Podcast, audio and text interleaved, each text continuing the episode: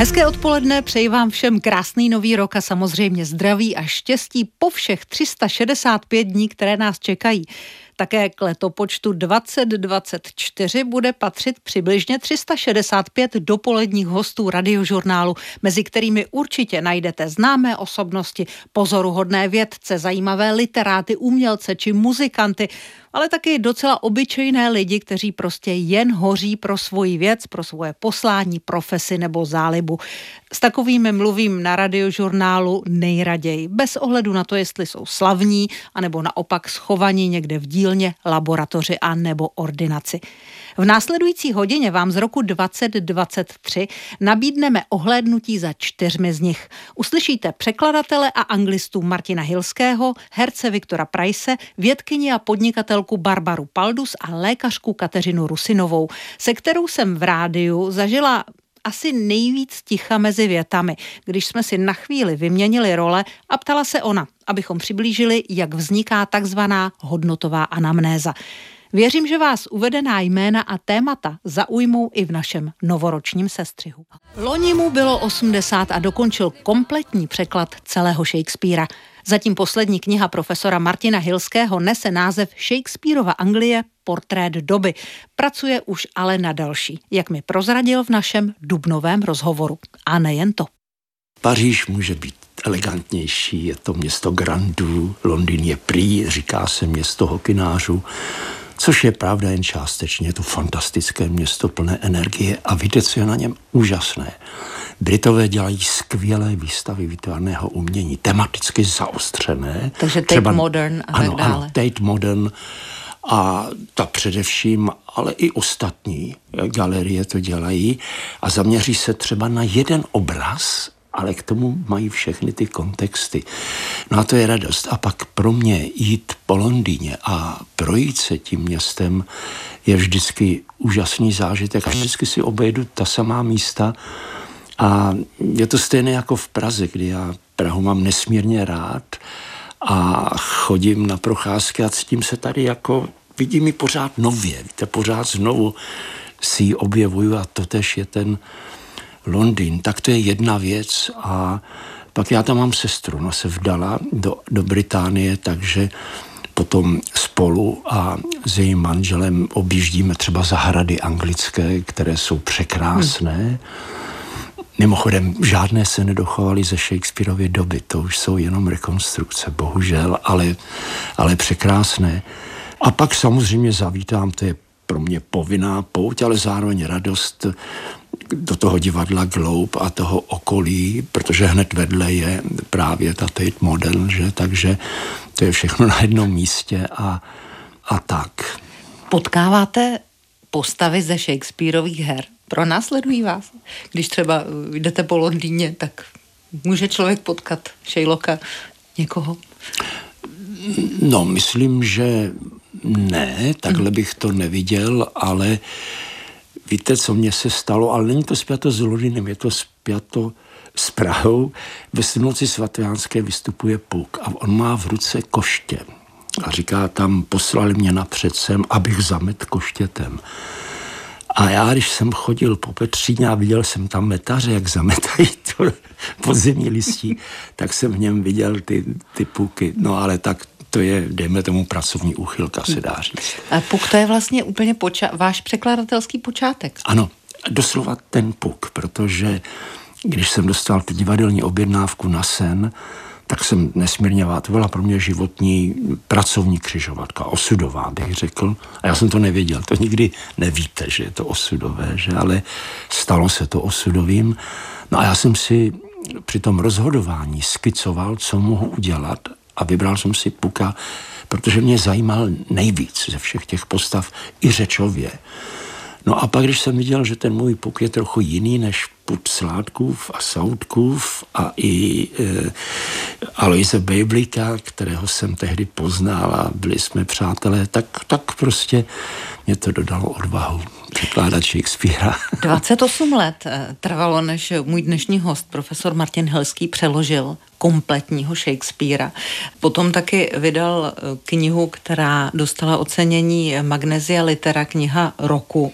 Shakespeareova Anglie portrét doby. Tak to vypadá, že čerstvý jubilant, osmdesátník, už má hotovo. že už nemusí nic překládat, že už jenom jezdí ne. po přednáškách a přednáší o Shakespeareovi. No ale není to tak, víte, ono to tak nikdy není.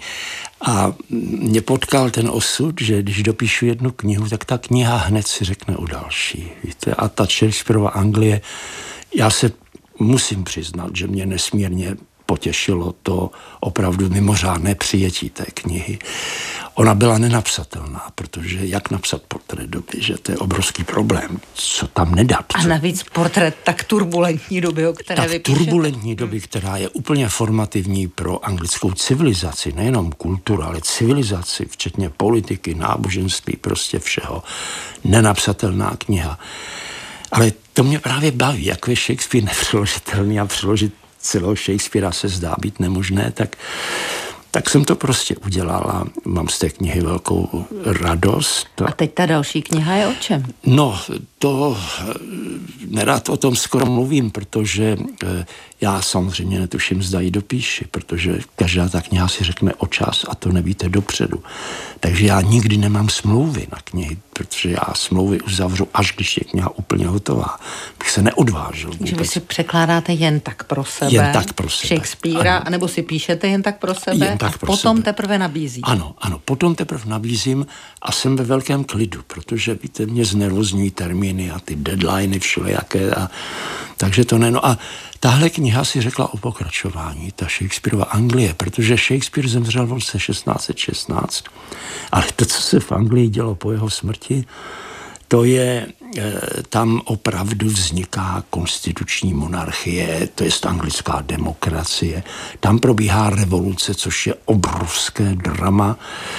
Cromwell, poprava anglického krále Karla I., potom restaurace, no a nakonec ten rok 1688, kde vlastně holanděné provedli úspěšnou invazi do Británie a tam začíná vlastně ty moderní dějiny, tam začíná konstituční monarchie, to je vlastně i ten současný král Karel III. už se přihlásil k té konstituční monarchii a víte, to je formativní pro anglické dějiny, pro anglickou kulturu ale je to nesmírně obtížné a nevím, zda mi bude přáno to, to dopsat. Ale já budu psát a až to nebude možné, tak to nebude možné.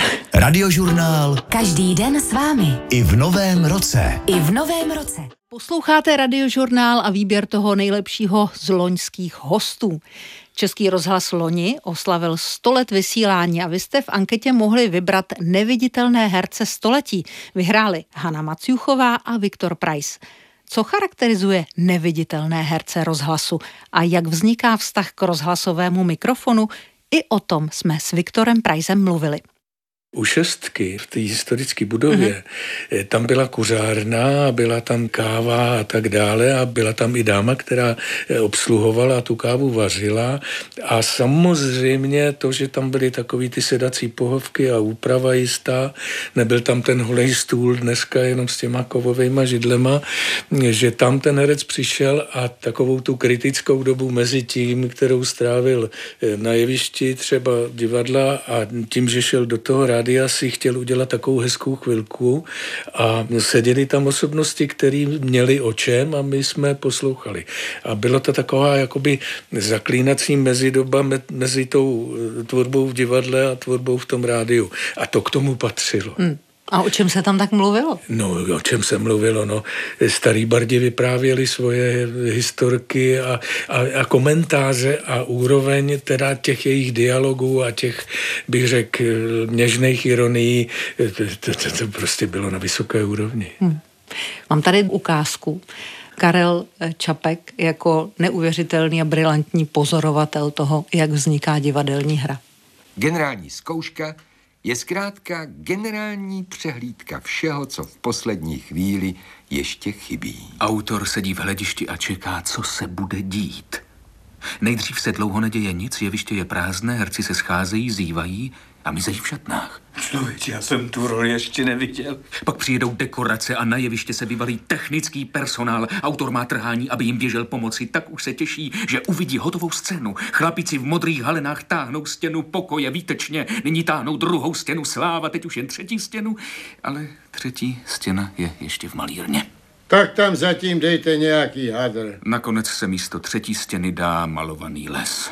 Pak se všechno zatrhne u nějaké lati. Začne to tím, že dva muži v modrých halenách něco vrtají u jedné kulisy. Co to tam děláte? Ale musí se tam dát lajsná. Divadelní mistr běží zakročit, sedne na bobek a vrtá. Uplyne čtvrt hodina. Tak co to tam sakra děláte? Ale musí se sem dát lajsná. Režisér zakleje něco děsného a běží zakročit. To jest sedne na bobek a studuje řečenou kulisu. Pane režisére, proč nezačínáme? Ale musí se sem dát lajsna. Tak vide, záleží jim víc na nějaké lajsně, než na mém kuse. Viktor Price si zahrál nešťastného autora divadelní hry, tady v tomhle kusu v režii Jana Lormana. Kolik vlastně zabere času taková příprava na rozhlasovou hru? První je samozřejmě si to přečíst. Druhé je samozřejmě si to přečíst pozorně. Třetí je přečíst si to pozorně a důkladně. Za čtvrtý vyložit si to po svém. Nějaký pocit z toho, nějaký postoj, hmm. předběžný postoj. Můžu to přirovnat ke sportu. Já miluju, jak ty dálkaři si dlouho, dlouho, jak to mají vyšlapaný, tu stopu, ano, toho kroku než skočej, pak mají to usebrání, vlastně průhled tím skokem a tak dále. No a pak se ty věci jako snaží prolnout a propojit a však vy víte. Příprava je důležitá věc. Vy jste známí tím, jak se připravujete, ale co mám dělat, když jsem měla náročné představení, třeba večer předtím, mám dopolední frekvenci, nějak jsem to úplně nestihla. Existuje nějaký fígl, jak to udělat hlasem, aby to nikdo nepoznal? Ježíš Maria, tak to jsem trošku v rozpacích. No, já vám řeknu, proč se na to ptám, protože režisérka Kofránková říkala o Jiřím Adamírovi, který byl majitelem krasohlasu, ano. že občas, když jako nevěděl, takže tam hodil takovou jemnou vlnku a ona říkala, a teď neví, protože se na to vykašlal. Je to, no, jako říct, že je to pravda, si nedovolím, ale ano, jsou asi unikové cesty, kdy člověk chce předstírat, že se připravil. Může se taky stát, že se člověk ubrepne a pak ta frekvence strašně rychle skončí, když jsou tam kolegové náchylní ke smíchu? No to jsem byl já. Vy jste, vy jste smíšek? Já. já jsem strašný smíšek, aspoň jsem bejval. A hlavně já jsem strašný brepta. Jo. Mě někdy, tak to už musím, to už musím říct tu příhodu od Horčičky. Byl to seriál rozhlasový o Bizetovi a jeho hudbě a já jsem tam dělal takový ten průvodní hlas a Jirka Horčička mě za tím režijním oknem eh, řekl, prosím tě, to, to musí to být, je to závěr toho pořadu a že jo, bude tam, bude tam kulminovat muzika Bizetová, takže udělej to velký, udělej ten a hezky to uzavři a celý ten pořad, aby to mělo opravdu ten oblouk a tak dále. A já jsem měl říct, milí posluchači, a to je konec dnešního vyprávění o panu Bizetovi. Ten horčička na mě mával, že je to málo, že to, tak, jako, že to chce jistý afekt, jako, jako krajku a tak dále. A já jsem už asi po pátý říkal to tež a pak ze mě vylezlo, vážení posluchači, a toto je konec dnešního vyprávění o panu Bidetovi. To je jeden z největších breptů rozhlasových, který jsem měl. To už bych pak ze sebe nedostala ani No a hoř. právě, pak už mě stříkaly jenom slzy a možná, že už jsem mi plakal, já už si nespomínám. Posloucháte radiožurnál a výběr toho nejlepšího z loňských hostů. V mládí potkávala držitele Nobelových cen díky svému slavnému tatínkovi vědci. Potom vystudovala Stanfordovu univerzitu, je autorkou více než 40 patentů a své předchozí firmy dokázala prodat za velké peníze. Jmenuje se Barbara Paldus, je to kanadsko-česká vědkyně a podnikatelka jak mi vyprávěla loni v létě, usiluje o průlom v oblasti kosmetiky. Já miluju můj kodex serum, to jsme právě vyvinuli s tím antukomplexem, to jsou tři rostliny od domorodců do Amapuče z Patagonie. To je krém proti smrti, jo? ne, ale je to prostě krém proti zánětu. Protože hodně stárnutí se stane, že člověk má zánět takový chronický a to je ze všeho. Z kouření, z alkoholu, ze sluníčka, když je eh, nečistý vzduch třeba v městě, že nemá dobrou dietu, vždycky nepije dostatečně vody, jako to je tisíc eh, důvodů, který prostě udělají takový ten chronický zánět a ten pak rozruší kolagen v kůži a rozruší ty elastiny a fibrogeny, které tu kůži podporují, aby byla taková elastická, no a tím prostě už se to rozpadává máme vrázky, takže my reversujeme de facto ten zánět. Mm-hmm. No, kolik jste se toho musela naučit? šílenýho. Když jsme se tady bavili Chodě. o tom, co všechno jste jako vědkyně už zvládla, kolik patentů máte za sebou, tak najednou přicházíte na v úvozovkách nové pole. No, na organickou chemii, na genetiku, a I když jsem strávila asi 12 let v té biotechnologii, to byly biotechnologické procesy a to byly zase vakcíny a protirakovinné prostě produkty, takže to bylo zase jiný než kůže. Takže víceméně jsem se musela naučit dermatologii, musela jsem se naučit eh, histologii kůže, musela jsem se naučit prostě tu genetiku, co působí přesně na tu kůži. A teď studujeme mikrobiom a to je ještě otevřený pole, takže to ještě nevím, jako jestli to pole bude úplně stejný za pět let, a než je teď, protože třeba třeba tam metabolický větve prostě třeba ve střevách a jak ty bakterie prostě všechno trávějí pro nás. Toto vůbec tomu nerozumíme. Já Takže, jsem se vás právě no. chtěla zeptat, jestli když se namažu nějakou hrůzou, kterou někde prostě najdu nebo mi někdo dá a já se na tu krabičku ani nepodívám, protože něčím se namazat musím, tak jestli, se, jestli, jestli ten mikrobiom o tom ví nebo jestli ho tím e, nějakým způsobem zásadně ovlivní. Záleží, co to je. Třeba když to je velmi um, působný retinol nebo chemický peeling třeba, tak ano, a nejenom o tom bude vědět mikrobiom, ale taky ta kožní bariéra, protože víceméně si všechno strhnete. Um, takže většinou to jsou takový ty cleansery, který nemají uh, pH, uh, je moc alkalinní, tak je tak 9-10, a kůže je tak 4 až 5, tak 4,5 až 5,5 a ten mikrobiom to víceméně zabije. Mikrobiom je velmi flexibilní, takže eventuálně víceméně se z toho dostane zpátky, um, ale když to děláte každý den, někdy i třikrát denně, tak uh, chudý mikrobiom prostě ty bakterie bakterie už nemůžou. A pak, pak se dělají zase záněty, a pak člověk může mít akné z toho, takový, um, že, že ta kůže je vysušená a když se ta kožní bariéra poruší, tak pak jsou infekce. Hmm. Vy jste se do té kosmetiky pustila proto, nebo vlastně kvůli svému synovi jsem si, si přečetla, že měl těžkou alergii na kosmetiky, která obsahovala fenoxyetanol. Ano. Já ano. jsem se dívala na různé kosmetiky s obsahem fenoxyetanolu, což je skoro všechno. Je, je tam to, no, no právě. Protože je to laciný. To je velmi efektivní antibakteriál, který je velmi laciný. A tím pádem, když se člověk použije, tak to je, to je velmi zajímavá historie, tak když se třeba člověk podívá 20 let předtím, tak se používaly parabeny a třeba metylparabeny. Ano, teď se píše, že parabeny tento přípravek zásadně neobsahuje. Přesně tak, přesně tak. A tím pádem se rozrost fenoxietanol. A když člověk se kouká na třeba, um, kolik eh, vydělává industrie, která produkuje fenoxietanol, tak je to exponenciál za minulých 20 let, protože najednou každý vyměňoval parabény za fenoxietanol. A teď se snažíme víceméně zase, aby ta industrie si uvědomila, že nevědějí přesně stoprocentně tu bezpečnost fenoxietanolu. Teď samozřejmě se to hádá, říkají, ne, ne, ne, je to bezpečný a Evropská komise řekla, že je to bezpečný pod 1%. Takže kdyby to bylo víc než 1%, tak taky to záleží, kolik té kosmetiky člověk si dává na to tělo. Jo, protože to 1% to, to má, to si prostě to uvažuje, že prostě člověk používá jistou kvantitu denně té kosmetiky. Třeba jednou denně. Hm. Přesně tak. A to není pravda, protože hodně žen používají třeba uh, nejenom uh, kosmetiku jako skincare, ale taky prostě si dávají barevné věci, které taky mají fenoxietanol na kůži a tím pádem se to sčítá. Takže se můžu kvalitně otrávit. Jo? No, No, po, pomalu, to, pomalu, pomalu. to říkáte a s takovou taky... radostí, jo. Jakože dobře jim tak. No, no, toxikologie je doza.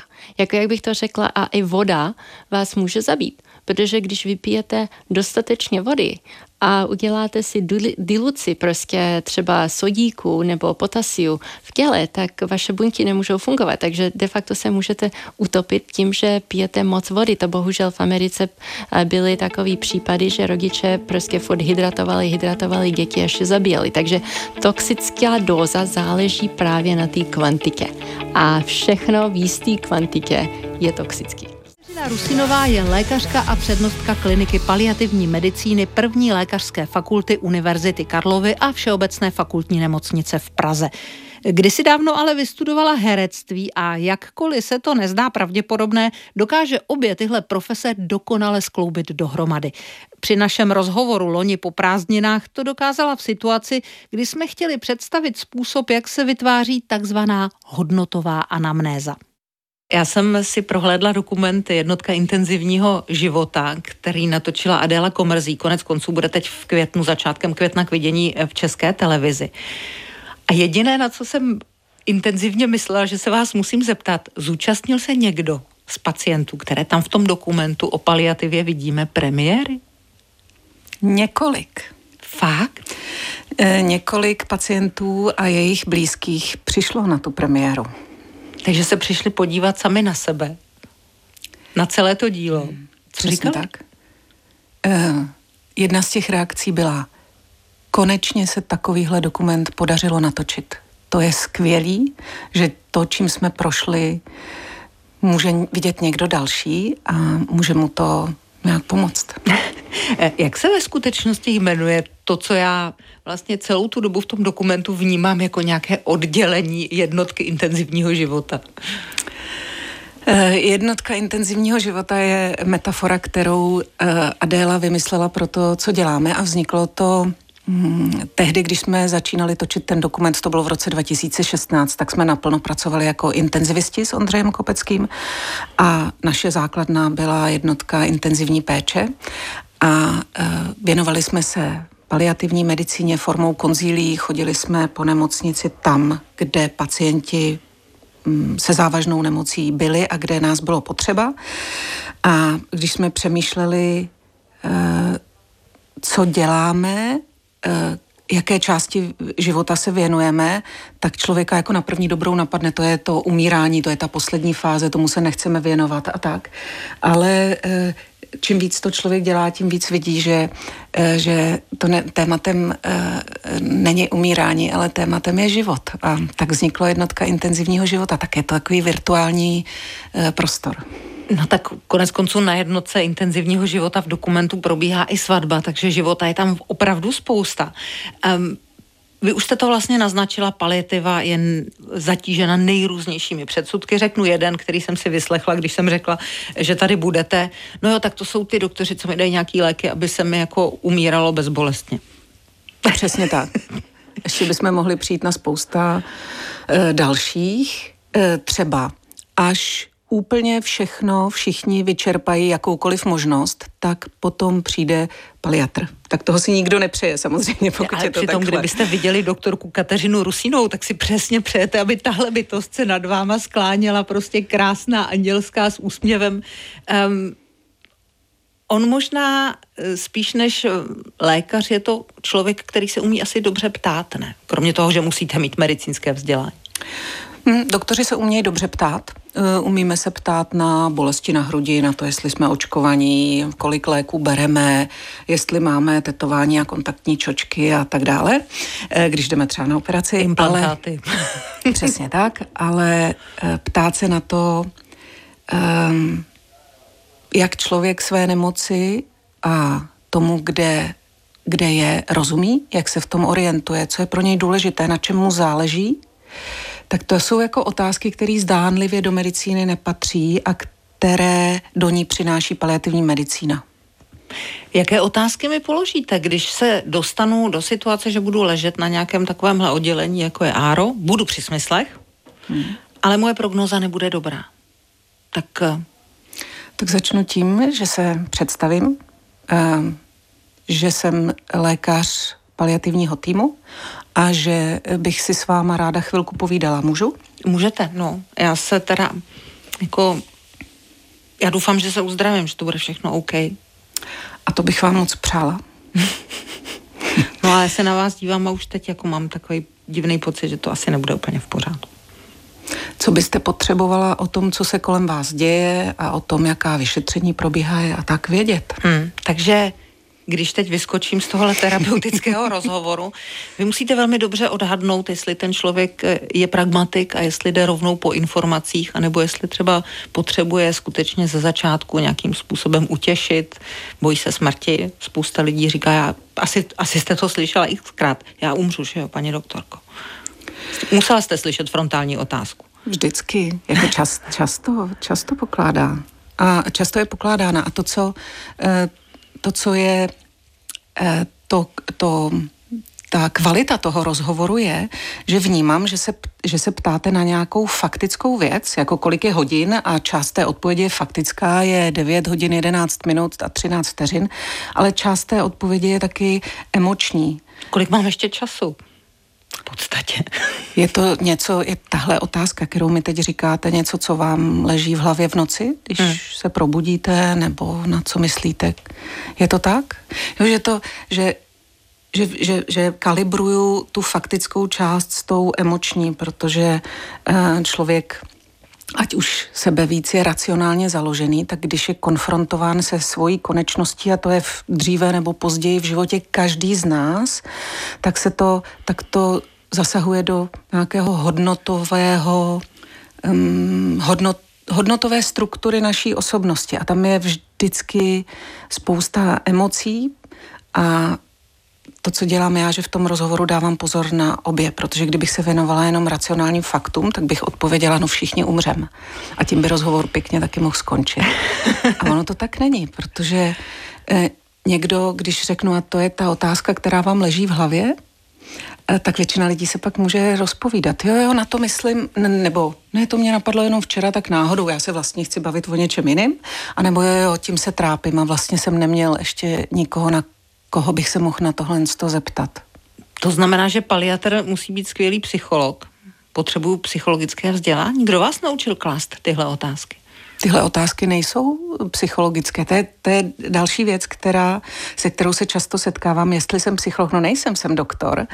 A e, otázky e, tohohle typu jsem se naučila, e, protože mě v, po 20 letech medicíny přišlo důležité se vedle toho, že se zabývám nemocným orgánem nebo selhávajícím orgánem, protože jsem intenzivista, tak se musím zajímat o toho člověka, jež je jako majitelem toho orgánu nemocného zrovna v tu chvíli a jak to zvládá a co mu pomáhá vlastně s tím žít a co je pro něj dobrý život a co je pro něj dobrá zpráva a čeho se obává, v co doufá. To prostě k tomu přirozeně patří. Část rozhovoru s lékařkou Kateřinou Rusinovou, se kterou jsme mluvili o posledních věcech člověka, ale taky o naději, uzavírá novoroční sestřih vybraných hostů radiožurnálu za rok 2023. Ať vás naděje, láska a zdraví provázejí v novém roce na cestách obyčejných i expedičních, vám od mikrofonu a hlavně od srdce přeje Lucie Výborná.